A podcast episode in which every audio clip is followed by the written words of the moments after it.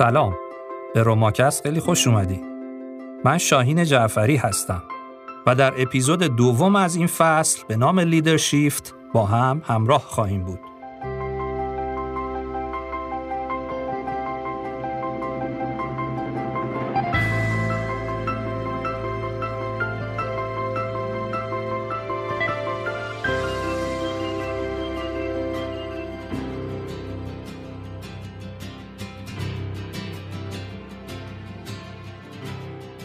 در اپیزود اول رسیدیم به اینجا که شاید دلیل این همه ناکامی، ناکارآمدی و آمارهای شرماور دنیای مدیریت و رهبری اینه که معیارهای انتخاب رهبر به درستی و دقیق تعریف نشده. ما بر اساس غلطهای رایج و مرسوم رهبر میشیم یا رهبر انتخاب می‌کنیم. قطعا همه ما بارها و بارها شنیدیم که یکی از شایستگی های اصلی که رهبر باید داشته باشه اعتماد به نفسه. تقصیر ما هم نبوده این پیشفرز ذهنیه چون که خیلی از سایت ها و مجله های معتبر و افراد معتبر این حوزه این حرف رو بارها تکرار کردن برای مثال به یه چند تا مورد اشاره می‌کنم فرانسیس داو نویسنده موضوعات رهبری توی سایت ink.com نوشته که بدون اعتماد به نفس اصلا رهبری معنایی نداره. اعتماد به نفس عنصر اصلیه که رهبری از اون رشد می‌کنه. تلاش برای آموزش رهبری بدون ایجاد اعتماد به نفس اولیه مثل ساختن خونه ای روی ماسه ممکنه ظاهر خوبی داشته باشه اما حتی تو بهترین حالتش هم لرزونه. با نادیده گرفتن اعتماد به نفس به عنوان عنصر اصلی رهبری انگار بقیه ویژگی های رهبری رو روی شن روان می‌سازیم. ویکتور لیمپمن توی سایت فوربس مطلبی با عنوان چرا اعتماد به نفس همیشه بهترین دوست یک رهبر است نوشته که ما غالبا در مورد خصوصیات رهبری مانند کاریزما، اقتدار، تفکر استراتژیک و توانایی یک ارائه باشکوه صحبت می کنیم. ولی معمولا یادمون میره که اساس همه اینها اعتماد به نفسه. در مدیریت مؤثر جایی برای کم اعتماد به نفسان نیست. به خاطر اینکه یک رهبر دائما از بالا و از پایین تحت فشاره. منظورش از بالا و پایین هیئت مدیره و کارمنداش است. علاوه بر این یک رهبر باید در برابر زینفان بیرونی هم پاسخگو باشه. پس به راحتی می‌تونیم بفهمیم که یک رهبر چقدر به اعتماد به نفس نیاز داره. ریچارد برانسون چهره معروف دنیای کسب و کار میگه دقیقا یک روز بعد از راه اندازی ویرجین اتلانتیک مدیر بانک به خونه من اومد و تهدید کرد که ما رو تعطیل خواهد کرد. من اونو از جلوی در بیرون هل دادم. بعدش به تیمم زنگ زدم تا با هم یه راه حل برای حل این مشکل پیدا کنیم. توی این کار برانسون میشه نبوغ، اهمیت کار تیمی و پشتکارش رو دید. ولی بیشتر از هر چیزی اعتماد به نفسش بود که مطمئن بود این مشکل حل شدنیه. همونطور که خود برانسون هم میگه راز بزرگ موفقیتش اعتماد به نفسشه. مجله آنترپرنور توی مطلبی نوشته نمی‌تونیم فرد موفق و خارق العاده ای رو پیدا کنیم که اعتماد به نفس نداشته باشه. کسانی مثل ایلان ماسک، استیو جابز، مارتین لوتر کینگ و امثال هم آدمایی هستند که سرشار از اعتماد به نفس بودن. ولی سوالی که اینجا میشه مطرح کرد اینه که آیا این آدما فقط و فقط به خاطر اعتماد به نفس بالاشون موفق شدن؟ چیز دیگه این نبوده؟ آیا همه آدمایی که اعتماد به نفس خیلی بالایی دارن در این سطح به موفقیت رسیدن؟ در این اپیزود می‌خوایم رابطه بین اعتماد به نفس و شایستگی رو بررسی کنیم. اکثر مردم فکر می‌کنن افراد با اعتماد به نفس افراد شایسته ای هستند در حالی که واقعا ارتباطی بین اعتماد به نفس و شایستگی وجود نداره.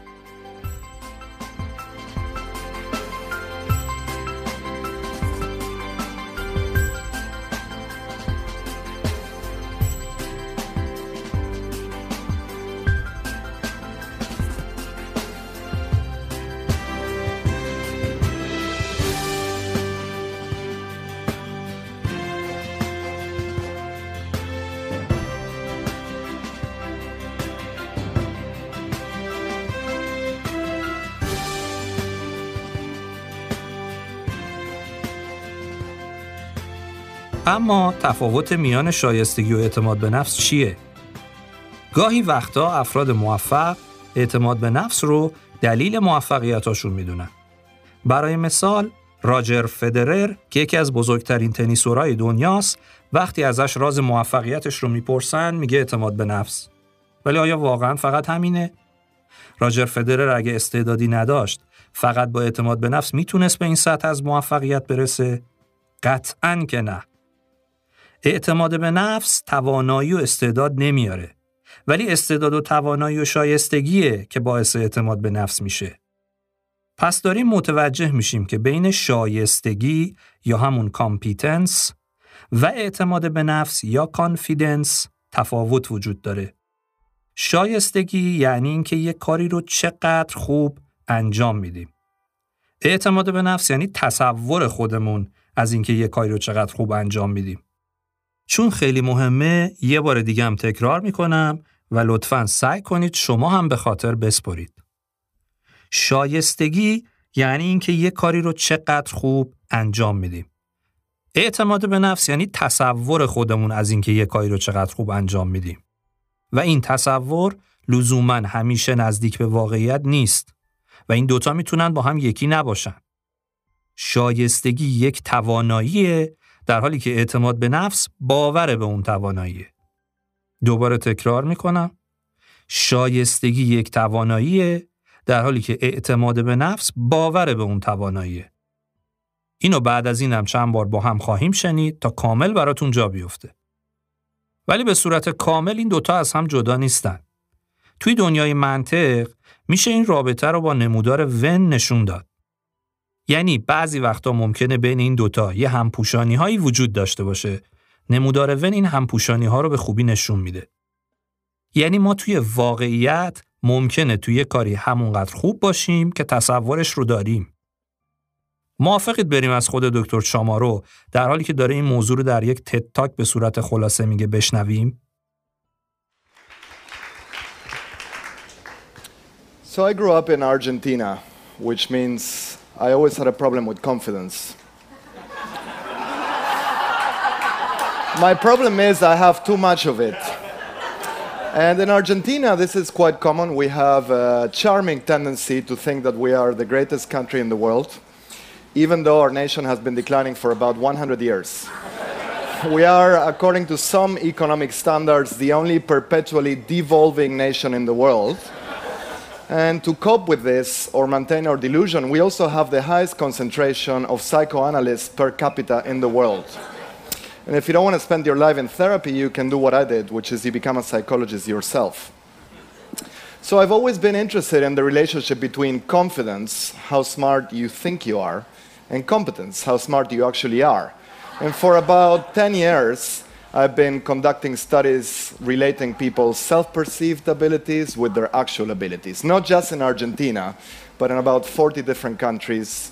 And the surprising fact is that there is a very weak relationship between competence and confidence. Not because most people are overly modest or underconfident, but because the vast majority of people think they're better than they actually are. So, overconfidence is one of the most pervasive biases in human thought. And if you read popular psychology textbooks or are into the self help industry, you will know that there are two individual advantages of being overconfident. Number one, it does feel good to think you're great, even if you're deluded. Number two, that delusion can help you fool other people. And yet, there is a dark side of overconfidence that is hardly ever emphasized. For example, overconfidence explains why some people are much more likely to have traffic accidents, whether drivers, cyclists, or pedestrians, um, why some people gamble and are into compulsive, pathological levels of gambling, and uh, why we have financial gambling cases, uh, such as the last meltdown, which are caused not just by greedy investment bankers, but also overconfident consumers who overestimate their ability to pay back their loans and mortgages. Overconfidence is also behind major health threats. So, and it explains why smokers, drinkers, drug users, illegal or legal, and compulsive eaters are in denial about their addictions and overestimate their ability to quit or underestimate the potential harmful effects that these addictions might have on them. Even when they're aware of them, they think it will happen to other people, not to themselves. And finally, overconfidence also fosters and promotes a narcissistic culture, a narcissistic society where we commonly mistake confidence by competence, which is why in any domain or profession of expertise there are so many charlatans in business. Why arrogant and psychopathic employees are commonly promoted to managerial levels. Why we have not enough women in charge because they're more modest and more underconfident. Yes, it's true, it's a fact. And also, why so many people, especially teenagers, uh, are obsessed with being famous just for the sake of being famous and spend so much time worshiping those who worship themselves. And while some of you might spend so much time updating your Facebook status, hoping that others like what you're doing. And, you know, luckily they can't dislike it, they can only like it. So, what's the solution? And I want to finish on a negative note, which, which really is for your benefit and for our benefit, collective benefit maybe it's better to see the glass as half empty. And not enough has been said emphasizing the positive power of negative thinking. there are key adaptational benefits to your insecurities and to low confidence. For example, low confidence is a threat detection signal that tells you that you shouldn't be doing something. And you know, if you hear a little inner voice that tells you you shouldn't do something, consider yourself lucky. Maybe you should pay attention to it. At the same time, the reason why so many people suffer from having low self concept is because this signal is emphasizing a discrepancy between the person you want to be and the person you think you are. And so, what you should do about it is try to reduce that discrepancy or that gap between confidence and competence by working hard not by reading self help books that tell you that you shouldn't worry about your self esteem, that you're great, no matter what other people think of you. And finally, low confidence and insecurities are key to keep us modest, humble. And there are many advantages to modesty. It keeps us attentive to negative feedback, which means that we are more coachable. It also stops us from being complacent, and it also make us, makes us more likable and this is coming from a recovering Argentine. So the message is clear a less confident world would be a better world. Thank you very much.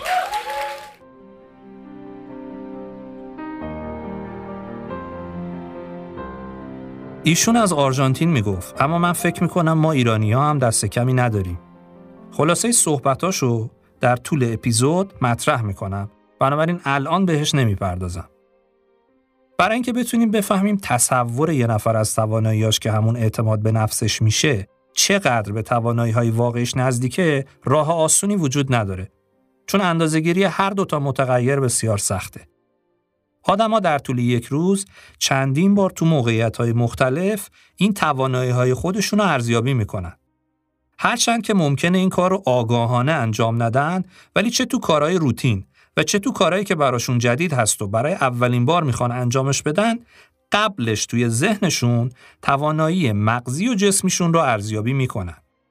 به عنوان مثال آدما ممکنه بررسی کنن که آیا توانایی ها و مهارت هاشون با آرزوهای شغلیشون مطابقت داره یا نداره.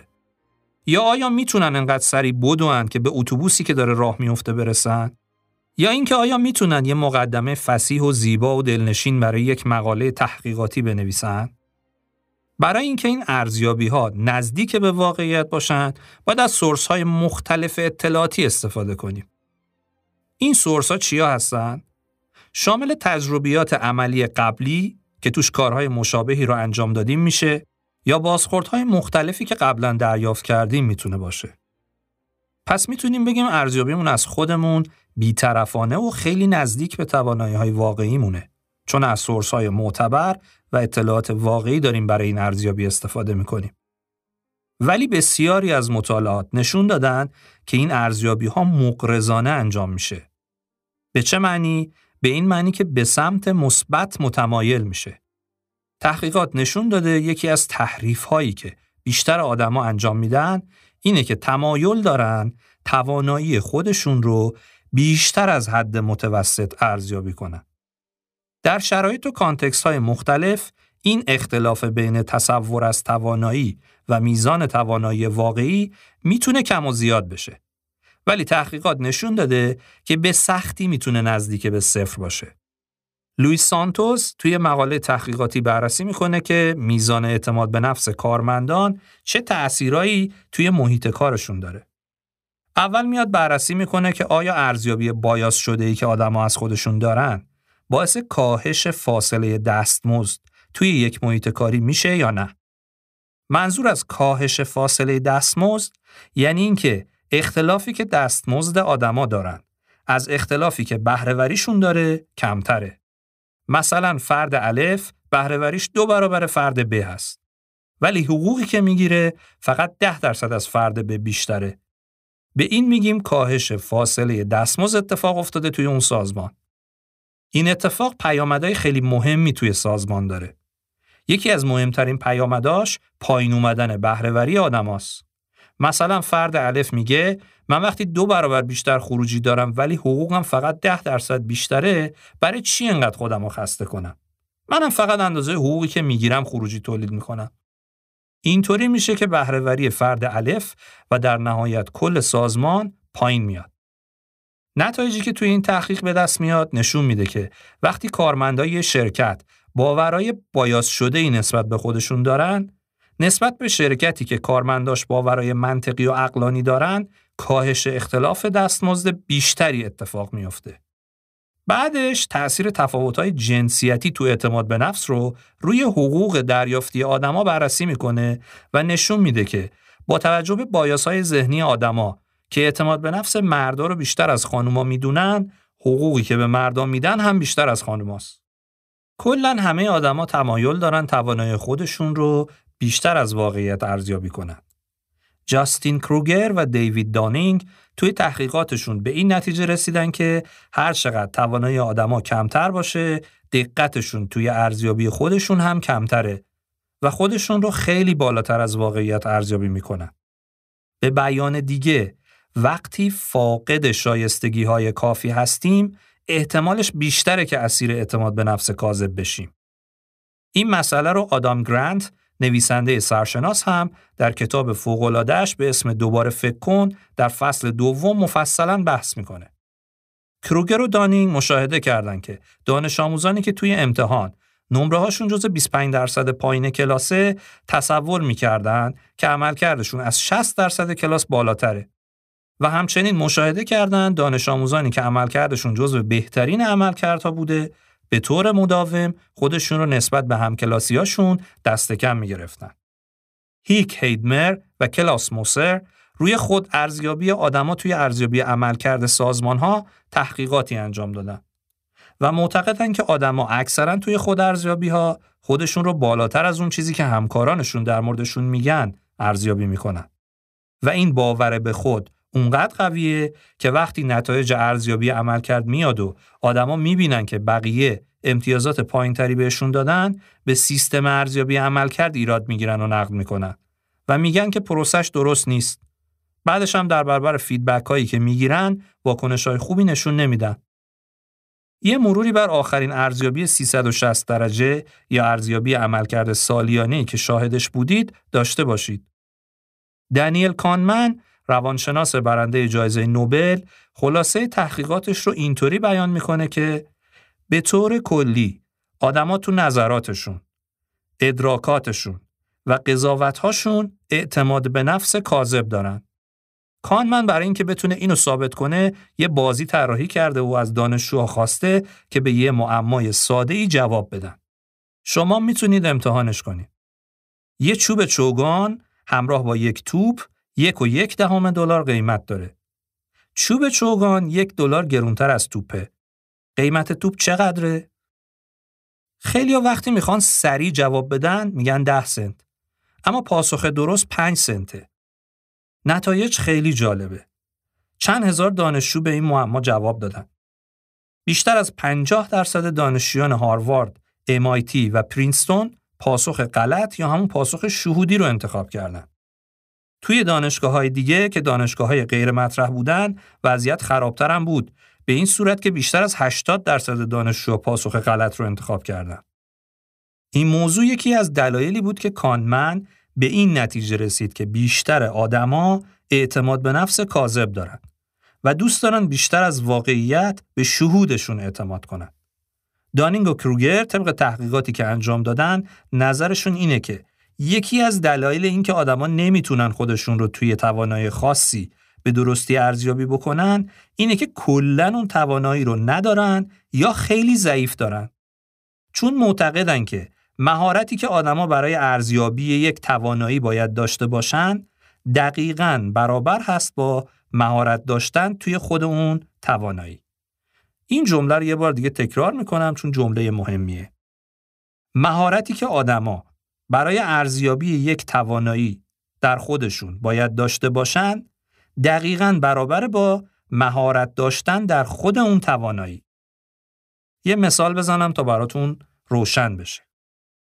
برای مثال کسی که گرامر زبان انگلیسی رو بلد نیست همونطوری که نمی‌تونه جمله درستی به انگلیسی بنویسه همونطور هم نمی‌تونه اگه کس دیگه ای یا خودش جمله به انگلیسی نوشته باشه رو ارزیابی کنه و در مورد درست و غلط بودنش نظر بده.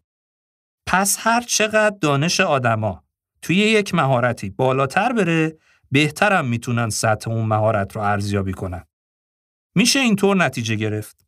آدمایی که دانش پایینی توی موضوع دارن چون نمی‌تونن به درستی خودشون رو ارزیابی کنن و چون آدما به صورت ذاتی تمایل دارن خودشون رو بالاتر از واقعیت ارزیابی کنن اختلاف بین تصورشون از تواناییشون با واقعیت تواناییشون خیلی زیاد میشه و هر چقدر که دانششون بیشتر میشه این ارزیابی درستتر و این اختلاف کمتر میشه و اون وقتی که تصورشون به واقعیت نزدیکتر میشه این همون چیزیه که منحنی مشهور دانین کروگر بهش اشاره می‌کنه. سوالی که اینجا پیش میاد اینه. خب چرا اعتماد به نفس کاذب انقدر توی آدما زیاد شده؟ دلیل کلیدی اولش اینه. آدما نیاز دارن که خودشون رو مثبت ببینن. در واقع اکثر افراد فکر می‌کنن مثبت اندیشی در مورد خودشون برای سلامت روانشون ضروریه. نتایج اکثر تحقیقات نشون داده که آدما مخصوصا توی امریکا خودشون رو مثبت می‌بینن. تمایل دارن این مثبت اندیشی در مورد خودشون رو افزایش بدن و به طور فعال دنبال اطلاعاتی میگردن که باعث این قضیه بشه. تحقیقات زیادی نشون میدن که آدما دوست دارن واقعیت و اون چه که اتفاق میفته رو به نفع خودشون تفسیر کنن. و برای این مسئله مثالهای زیادی رو میشه از زندگی روزمره خودمون بیاریم. یه نمونه خیلی بارزش نمره هایی که توی دانشگاه یا مدرسه می‌گیریم. وقتی نمرمون خوب میشه میگیم من 20 گرفتم. وقتی نمرمون بد میشه میگیم استاد نمره بدی به من داد یا منو انداخت و نمیگیم که من درس رو افتادم. یا وقتی توی رانندگی توی جاده به خاطر سرعت زیاد جریمه میشیم نمیگیم حقم بود. سرعتم زیاد بود. کلی بهونه دیگه براش میاریم میگیم جیبشون خالی شده. دنبال پول گرفتن از مردمن و هزار یک جمله شبیه این. توی شغلمون مدیرمون پستی رو بهمون میده که خودمونم می‌دونیم برامون زوده. و هنوز اونقدر شایستگی نداریم. ولی نمیگیم شانس آوردم. میگیم حتما مدیرمون یه چیزی توی من دیده که این کارو کرده. تازه اگه خودمون زودتر مدعی اون سمت نبوده باشیم. حتی اگه الان با شنیدن این مثال ها انکار کنین که شما اینطوری نیستید من بهتون میگم که درونتون یکی داره حرفای منو تایید می‌کنه. چرا؟ چون تحقیقات نشون داده اعتماد به نفس کاذب بهترین راه برای مواجهه یا روبرو شدن با واقعیت و دیدن نقص ها و ضعف خودمونه. یکی دیگه از دلایلی که آدما دوست دارن واقعیت رو به طور نادرستی برای خودشون تفسیر کنن یا به عبارتی خودفریبی کنن اینه که اینطوری دیگران رو هم راحتتر تحت تاثیر قرار میدن. این میشه دلیل کلیدی دوم. اینطوری دیگران رو هم راحتتر تحت تاثیر قرار میدن. مطالعات نشون میده که مدیرعاملایی که اعتماد به نفس بالایی دارن به طور قابل توجهی روی تعهدات زینفعان تأثیر می‌ذارن. تأمین کننده ها مثلا ترجیح میدن با افراد با اعتماد به نفس بالا کار کنن. و همچنین اعتماد به نفس بالای مدیر روی یک کارمندای یک شرکت هم موثره. به طوری که مدیرا با اعتماد به نفس بهتر می‌تونن کارمندهای مستعد رو حفظ کنن. به بیان دیگه ادراکات یا همون پرسپشن ها اغلب بیش از هر چیز دیگه ای باعث ایجاد واقعیات میشن. ولی آیا این حرفا به این معنیه که اعتماد به نفس کاذب خوبه و باعث موفقیت میشه؟ نه، واقعا اینطوری نیست. حتی اگه این باعث بشه که بقیه ما رو آدم موفق و توانمندی بدونن ولی در واقعیت اگر اینطور نباشه وقت عمل که برسه همه چی مشخص میشه و اون موقع است که شایستگی های واقعی ما خودشون رو نشون میدن. سی رندال کالوین و جک بلاک توی مطالعاتی که انجام دادن به این نتیجه رسیدن که درسته که اعتماد به نفس زیاد و باورهای مثبت در مورد خودمون به سلامت روانمون کمک می‌کنه. ولی توی بلند مدت چون ما داریم توی دنیایی زندگی می‌کنیم که اکثر مواقع نتایج کارامون با شایستگی های واقعیمون متناسبه و در مورد واقعیت توانایی هامون از این دنیا feedback می‌گیریم پس توی بلند مدت با feedback ها و نتایجی که می‌بینیم خودمون متوجه نادرست بودن تصوراتمون از خودمون میشیم.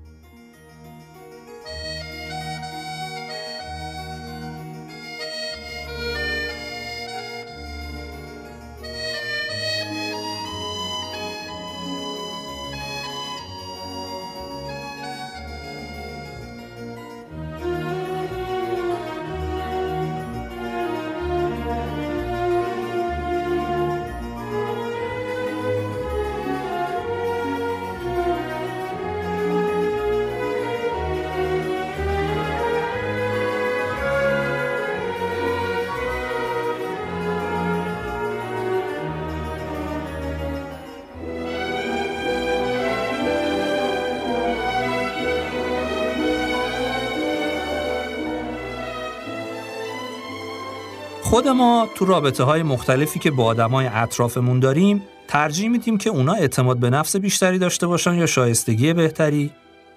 مثلا دکتری که قرار چشممون رو عمل کنه. اگه بفهمیم اعتماد به نفس زیادی داره به همین راحتی بهش اعتماد می‌کنیم یا دنبال شواهدی برای اثبات تواناییاش میگردیم. حتی بعضی وقتا ترجیح میدیم آدم مقابلمون اعتماد به نفسش کم باشه. چون اینطوری احتمالش بیشتره که دنبال یاد گرفتن و آماده کردن خودش باشه. ولی کسی که اعتماد به نفس زیادی داره حتی اگه خودش بعضی جاها متوجه نقصهاش بشه سعی می‌کنه که اونا رو از بقیه مخفی کنه. رانندگی یکی از شایعترین وقایعی که اکثر آدمها توش اعتماد به نفس کاذب دارن و برای همینه که انقدر هر سال آمار مرگ و میر ناشی از تصادف بالاست. آدما چون فکر می‌کنن خیلی مسلطن خطرناک رانندگی می‌کنن. حواسشون به طور کامل به رانندگیشون نیست و حین رانندگی کارهای دیگه هم ممکنه بکنن. همین باعث اتفاقهای ناگواری میشه. همونطوری که تا الان متوجه شدیم اعتماد به نفس کاذب مزایا و معایب خودش رو داره. خیلی از مشاورا روی مزایای اعتماد به نفس تاکید می‌کنن. و به خانوما هم توصیه می‌کنن برای اینکه بتونن پیشرفت شغلی داشته باشن اعتماد به نفس بیشتری داشته باشن. ولی باید حواسمون باشه که اعتماد به نفس درسته که یه باور درونی هست ولی یه وجهه بیرونی هم داره. و این مشاورها به احتمال زیاد منظورشون اون وجهه بیرونی اعتماد به نفسه که خب این معیار درستی برای تعیین شایستگی آدما نیست. خیلی وقتا شاید ظاهره با اعتماد به نفس یه پوششی باشه برای مخفی کردن نقص هامون. خیلی از مواقع وقتی از درون به خودمون اعتماد داشته باشیم ترسی از آشکار شدن نقصامون نداریم و مواقعی که واقعا دانش یه چیزی رو نداریم خیلی راحت تر از بقیه نمی‌دونم رو به زبون میاریم. پس می‌تونیم بگیم اعتماد به نفس ظاهری که پشتوانه در درون ما نداشته باشه به درد ما نمی‌خوره. و همینطور برعکسش هم صادقه. اعتماد به نفسی مفیده که اول از همه خودمون درونمون به خودمون اعتماد و باور داشته باشیم و البته که سعی کنیم ظاهر با اعتماد به نفسی رو هم برای جلب اعتماد آدم های دیگه برای خودمون درست کنیم. تحقیقات زیادی اعتماد به نفس خانم ها و آقایون رو با هم مقایسه کردن. نتایج میگه که خانم ها اعتماد به نفس کمتری دارن. در حالی که وقتی با دقت این تحقیقات رو بررسی می‌کنیم متوجه میشیم که اتفاقا خانم ها اعتماد به نفس درونیشون نسبت به آقایون بالاتر هم هست. کریستین کلینگ و همکارانش با تحلیل بیش از 200 تا تحقیق نتیجه گرفتن که خانم ها و آقایون فقط در دوران نوجوانیشون اختلاف بین میزان اعتماد به نفسشون وجود داره و از سن 23 سالگی به بعد این اختلاف تقریبا ناچیز و قابل اقماز میشه. ولی با همه این تفاسیر همونطور که خودمون می‌دونیم و مطالعات هم نشون میده هنوزم در عرصه کسب و کار پست های مدیریتی برای مردان بیشتر از زنان باز میشن. این می‌تونه دلایل مختلفی داشته باشه ولی یکی از دلایلش بایاس ها و پیشفرس های ذهنی ماست که در طول تاریخ شکل گرفته که مردا رو با اعتماد به نفستر و قاطعتر از زنا می‌دونیم. و حتی اگه خانومهایی رو با اعتماد به نفس بالا هم ببینیم بازم برامون خوشایند نیست چون با کلیشه های جنسیتی که تو ذهنمون هست سازگار نیست. حالا ممکنه این سوال توی ذهن شما پیش بیاد که اگه تحقیقات نشون میده که اعتماد به نفس خانوم ها کمتر از آقایون نیست پس چرا خانوم های کمتری رهبر هستن؟ چرا توی جلسه ها خانوم ها کمتر صحبت می‌کنن؟ این به خاطر برخوردیه که با خانوم ها در سازمان ها میشه.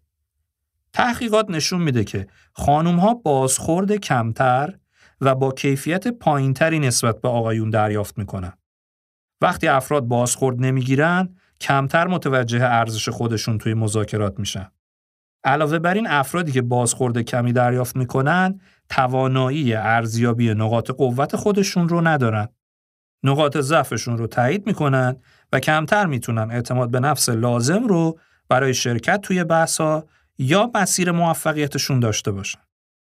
یه دلیل دیگه واکنش افراد به اشتباه هایی هست که خانم ها مرتکب میشن. چون خانم ها توی محیط های کاری بیشتر زیر ذره بینن، اشتباهاشون خیلی بزرگتر دیده میشه و با دقت بیشتری هم بررسی میشه. این موشکافی بیشتر روی اعمال خانوما باعث میشه که اونا ترجیح بدن کمتر توی جلسات صحبت کنن. و این باعث اون برداشت اشتباه میشه که آدما فکر می‌کنن خانوما اعتماد به نفس صحبت کردن رو ندارن. همونطوری که قبلا هم گفتم تمایل به مثبت دیدن خودمون توی همه آدما چه خانوما چه آقایون وجود داره. البته توی اکثر نظرسنجی ها آقایون درصد بیشتری رو به خودشون اختصاص میدن. ولی قبلا هم گفتیم که این اعتماد به نفس کاذب معایبی داره مخصوصا برای زینفعای یک مجموعه. مثلا در مورد مدیر می‌تونه به خود تاییدی منجر بشه. باعث بشه دیگرانم باور کنن کار اون رهبر به همون اندازه که خودش تصور می‌کنه خوبه. این در نهایت تأثیر منفی خیلی بزرگی روی همون دیگران داره. اجازه بدید با مثال براتون روشنش کنم. یکی از مشهورترین مثال ها برای این موضوع خروج انگلیس از اتحادیه اروپا است. دیوید کامرون اصلا فکرش هم نمی‌کرد که نتایج همه پرسی منجر بشه به خروج از اتحادیه اروپا. اعتماد به نفس کاذب کامرون توی این موضوع باعث شد نه تنها آینده انگلیس بلکه آینده کل اروپا تحت تاثیر قرار بگیره. مثالایی از این قبیل توی تاریخ زیاده. رهبرایی که اعتماد به نفس کاذب دارن دائما دست به کارایی می‌زنند که شایستگی کافی برای انجام اون ندارن. یا حتی به طور کامل براش آماده نیستن. و اینطوری میشه که شکست می‌خورن و تیماشون روحیهاشون رو از دست میدن. مثل حمله ناپلئون به مسکو یا جنگ ویتنام. رهبرانی که اعتماد به نفس کاذب بالایی دارن مستعدن که تصمیمات بیپروایی بگیرن. چون که خودشون رو از فیدبک منفی مسئول می‌دونن. هزاران شرکت هستند که در اونها معتقدند گفتن حقیقت نه تنها از نظر سیاسی ابلهانه است بلکه یه خودکشی حرفه‌ایه. مخصوصا که این روزا هم مشاورین توصیه می‌کنن که توی سازمان ها فیدبک ها بیشتر به صورت مثبت بیان بشه. همینطور کارفرماها هم از ترس اینکه اعتماد به نفس کارمنداشون پایین بیاد و عملکردشون خراب بشه به مدیراشون تاکید می‌کنند که موقع بازخورد دادن به همکارانشون روی نکات مثبت تاکید کنن. این روند همیشه هم خوب نیست و بعضی وقتا اقراق توی این موضوع اتفاقا می‌تونه موجب عدم رشد آدما بشه و آدما خیلی وقتا متوجه نمیشن مدیرشون دقیقا ازشون چی می‌خواد. این حتی برای مدیرا بدتر هم هست. چون معمولا کارمندان به ندرت فیدبک منفی به مدیرشون میدن متاسفانه هر چقدر موفقتر و قدرتمندتر باشی آدما بیشتر چاپلوسی می‌کنن. بنابراین رهبرا و مدیرا به ندرت می‌تونن از حرفای دیگران نقاط ضعف خودشون رو بشناسن. پس نمی‌تونن برای بهتر کردن خودشون هم تلاش کنن. حتی اگه موقعیتی پیش بیاد که یه نفر به مدیرش feedback منفی ارزشمندی هم بده از اونجایی که تحقیقات نشون داد که آدما توانایی خودشون رو بیشتر از واقعیت ارزیابی می‌کنن احتمال اینکه اون feedback رو از زیر دستشون بپذیرن خیلی پایینه. توی این شرایط پس خود مدیرا و رهبرا باید دنبال feedback جویی از همکاراشون که باشون کار می‌کنن باشن. منتها تحقیقات نشون میده کسایی که این روحیه رو دارن اصلا رهبر نمی‌تونن بشن. چه برسه به اینکه بعد از رهبر شدن دنبال feedback جویی باشن پژوهشگران حوزه coaching و مربیگری معتقدند هدایت پذیرترین افراد آدمهایی هستند که تصورات ماورای واقعیت از خودشون ندارن. با همه این چیزهایی که گفتیم می‌تونیم در نهایت بگیم صرف داشتن اعتماد به نفس ویژگی مطلوبی نیست. بلکه اعتماد به نفسی مطلوبه که در درون پشتوانه‌ای به اسم شایستگی داشته باشه.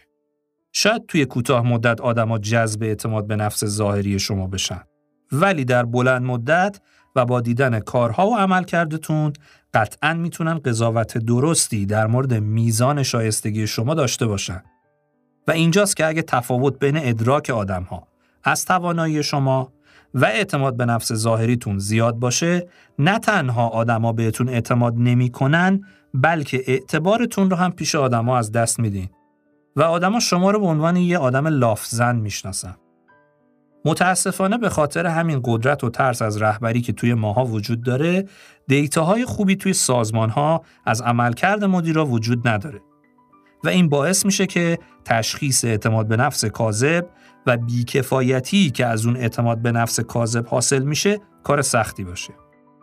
اجازه بدین این اپیزود رو با مرور مهمترین نکته‌ای که راجبش حرف زدم به پایان ببرم. شایستگی یعنی اینکه یه کاری رو چقدر خوب انجام میدیم. اعتماد به نفس یعنی تصور خودمون از اینکه یه کاری رو چقدر خوب انجام میدیم. و نکتش اینه که این تصور لزوما همیشه نزدیک به واقعیت نیست و این دوتا موضوع یکی نیستن. شایستگی یک تواناییه در حالی که اعتماد به نفس باور به اون تواناییه. خالی از لطف نیست اگر این مسئله ای رو که مطرح کردم و تفاوتی که بین competence و confidence خدمتتون توضیح دادم رو از زبون یک نویسنده و سخنران و مشاور حوزه توسعه شغلی که در کمبریج هم فعالیت می‌کنه یعنی خانم دکتر سوزان دویل موریس بشنویم. What if I told you that the only way to get that ultimate pipe dream, you know, a confidence that lasts, is not to focus on confidence at all? The only way to get that feeling of inner certainty is actually to focus instead on your competence or your ability to get things done. Now, I've got three quick and practical ways to build your skills, which will ultimately give you the confidence that you really want. All of the people that I've worked with, either in my coaching practice or those I interviewed, are people who, if you saw them in action, well, you doubt that confidence had ever been an issue for them. But the only way they got there was by focusing on their competence, particularly when it comes to handling other people. So let's redefine confidence. Now, when people think about confidence, they often focus on what it looks like. Speaking up in meetings, or making bold decisions without a care in the world, or not caring what other people think at all. Now, superficially, some of that sounds glam, but it also sounds like some of our most untrustworthy leaders and maybe even somewhat like the people in your office that you cannot stand. I have yet to actually meet a professional who thinks people with those qualities would be a great hire or a wonderful fit for the team. Instead, the best way to move past those very specific behaviors who are that are actually not that helpful is to define confidence much more widely based on your own values. Confidence should actually include self-awareness, a sense of authenticity between your self at home and yourself at work, and the willingness to challenge the status quo. To exhibit any of those three behaviors at the office actually does take confidence, but it's not things we talk about frequently. Owning these types of confidence traits is far, far more productive, actually, than simply being great at talking to a big audience.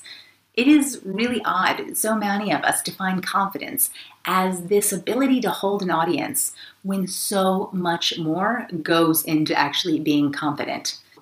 Giving presentations or speaking up in contentious meetings is just one tiny aspect of being confident. And as we all know from listening to someone who weighs in very happily but doesn't know all the facts, it doesn't even require that much expertise. So, on that, it's over to you now for that first element of confidence. Take two minutes now and write down all the behaviors that you see confident people do. Now, remember, we're focusing just on what is observable because you never actually know how someone feels inside. So, these behaviors, though, they may range from some of the more positive behaviors like actively speaking and participating in meetings or leading in presentations to potentially negative behaviors of confidence like unnecessary risk taking or speaking over others or even disregarding feedback. That old, I don't care what anyone else thinks that actually sounds glamorous, but it isn't ultimately good for teams. and as you look at your list, your pros and your cons, you may be surprised at how many of the behaviors you listed are actually fairly negative. Plus, you may be surprised at how many of the behaviors on the positive side are actually completely trainable and just require you getting more exposure and experience handling those types of challenges. So that's totally doable. همونطور که شنیدین برای افرادی که ایشون باشون کار می‌کرده اینطور که ذکر کردن اعتماد به نفس مسئله و موضوع خاصی نبوده. اما موقعی که به شایستگی می رسیدیم به خصوص زمانهایی که مرتبط می شده با اداره کردن دیگران مسئله و موضوع خودش رو نشون می‌داد.